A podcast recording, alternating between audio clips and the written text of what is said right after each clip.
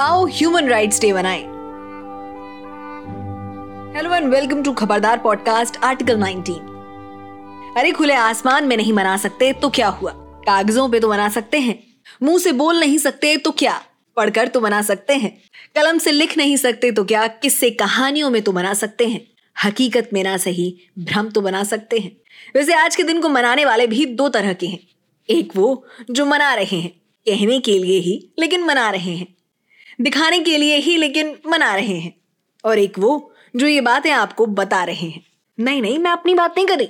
मेरी तरफ़ मत देखना, ना। मैं उन लोगों की बात कर रही हूँ जो सच बोलने की हिम्मत करते हैं, जो अपनी कलम चलाने से आज भी नहीं डरते। शायद यही लोग वो रीजन हैं जिनकी वजह से आज हम सही और गलत की पहचान कर पाते हैं। लेकिन आजकल इनकी आबादी लुप्त होने को आई है। क्योंकि अब सब तो अंधी दौड़ में जो शामिल है। स्थिति यह है कि चार लोगों के बीच आज इंसान सच बोलने से डरता है। झिझकता है। सच बोलने से बेहतर वो चुप रहना पसंद करता है। क्यों? क्योंकि उसे पता है कि ये जो भीड़ है, वो अंधी है। भैंस के आगे बीन बजाया, भैंस गई पगुराए। ये तो आपने सुना ही होगा। ना सच दिखाई देता है, ना सुनाई देता है। कल रात से एक कानपुर का वीडियो वायरल हो रहा है, जिसमें यूपी की जाबाज पुलिस एक आदमी पर डंडे बरसा रही है। और मज़े की बात तो ये है कि उस आदमी के हाथ में एक छोटा सा बच्चा भी था। जिसे बचाने के लिए वो आदमी बार बार चिल्ला रहा था, लेकिन यूपी की जाबाज पुलिस कहाँ सुनने वाली है? उस आदमी की पुकार सुनकर ही तो पुलिस को और मज़ा आ रहा था। अब आप सोच सकते हैं कि कितना बहादुर होगा वो सिस्टम, जो ये भी अपने वर्दी खोरों को नहीं सिखा पाया कि इंसानियत नाम की भी दुनिया में चीज़ होती है। खैर सिखाते भी कैसे? ये बात तो उनको खुद को भी पता नहीं होगी।